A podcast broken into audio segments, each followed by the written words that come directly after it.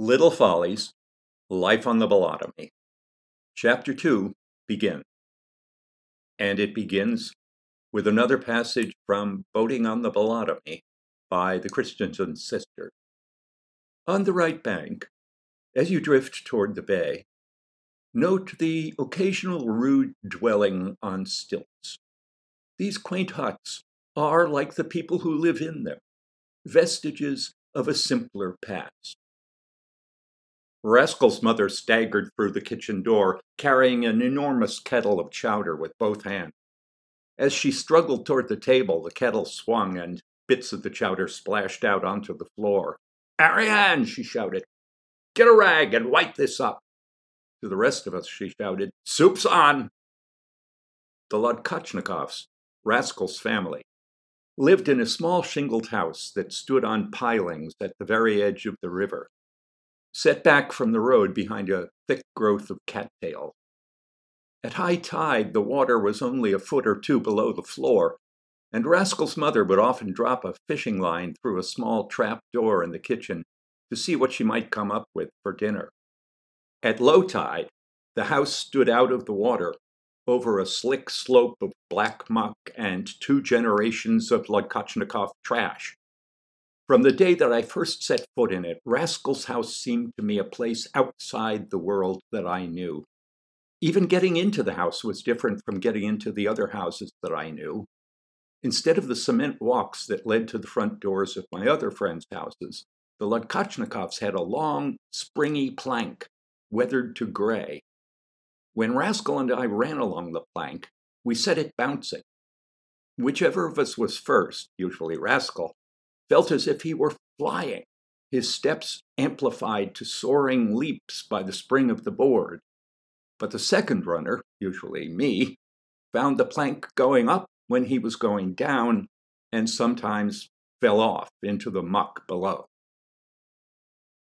The Lodkochnikovs themselves were as different from one another as they were from the families of my other friends. When I first visited them, I thought that a few people from the neighborhood must be visiting too, because no one seemed to resemble Rascal enough to be related to him. Rascal's father was a squat man with dark, flyaway hair. He grinned a lot, but wasn't often happy. He was always on the lookout for something that he didn't like, his eyes shifting from side to side while he talked or listened or ate. His ears wiggled when he chewed, and he seemed to me to be turning them this way and that as a rabbit or a cat would, listening for something disturbing. At dinner, if one of his boys made a remark that he didn't like or did something that annoyed him, the grin disappeared at once, and he reached for the length of broom handle that he kept beside his place on the table. After I had visited a few times, Mr. Lodkochnikov told me that I could walk into the house without knocking, because he thought of me now as one of the family. From that day on, though I never did walk into the house without knocking, I was very careful about what I said and did at the table, because I was certain that being regarded as a member of the family meant that if I said something that rubbed him the wrong way, he would use the broom handle on me too. It lay to the right of his plate, as easy to reach as his spoon. Rascal's mother was half again as tall as Rascal's father, and she had similar flyaway hair, but it was red. When they faced each other from opposite ends of the table and began wolfing their food, each holding a fork in one round fist and a spoon in the other, they looked as if they were engaged in a contest, a battle of some kind, with the smart money on the big redhead. Even though they seemed so mismatched physically, they were completely suited to each other and so attached to each other that one without the other would have been as awkward as a single andiron. Rascal's mother laughed loud and often, and she often flew into screaming fits when something annoyed her, as many things did, especially Rascal, his brothers, his sister, and his father. She had a boundless fondness for me, and this was manifested in attempts to fatten me up at dinner and to squeeze me to death whenever I entered or left the house. Rascal's brothers, Ernie and Little Ernie, sat at the table on packing crates because when they were much younger, they had, in a fight over the relative sizes of the last two corn fritters on a platter that Mrs. Lodkochnikov had been quite fond of, broken their chairs and the platter. And their father would never let them sit on chairs or eat corn fritters again. Once, Ernie had told his father that he wanted to get a clam boat of his own instead of continuing to work for the old man. Mr. Lodkochnikov had leaped up from his chair and grabbed the boy from behind, twisted his ears, and lectured him a bit on the subject of paternal respect. Ernie listened pretty politely for a while, but his father's arguments were apparently not convincing enough.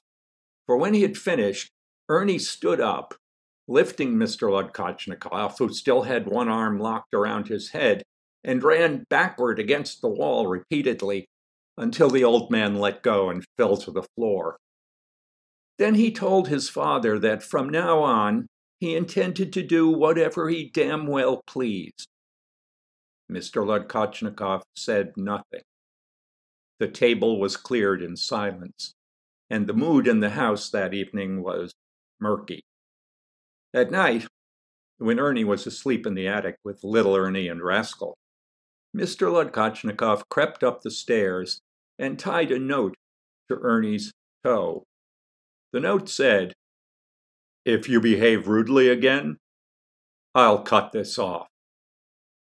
In the morning, Ernie went out clamming with his father as usual, and from then on, an uneasy truce prevailed between them. Little Ernie had none of his older brother's ambition and would never have challenged his father's authority in any case, I think. But I know that the note tied to Ernie's toe impressed him powerfully. I know it because about eight years later, I learned that he had kept the note. At that time, little Ernie did me what he considered a favor. I had taken the Glynn twins, Margot and Martha, to a party at the Babington Yacht Club. And when I pulled into the parking lot, a very beefy and very drunk fellow, a stranger to me, reached into the car that I'd borrowed for the occasion and pulled me out of it without opening the door. He shook me around by the neck for a while, then banged my head against the windshield a couple of times, punched my nose a bit with his free hand, brought his knee up into my groin smartly four or five times, and tossed me back into the car. After a while, when I could move again, I drove the Glynn twins home, since I felt that I'd really had enough for one night, and went home to sleep for a couple of days. When I was out of bed and ambling around town again, I happened to narrate the events of that night to little Ernie, and I may even have embellished them a bit to make certain that little Ernie, who had some trouble catching things on the first run through, grasped the full extent of the injuries to my person and pride.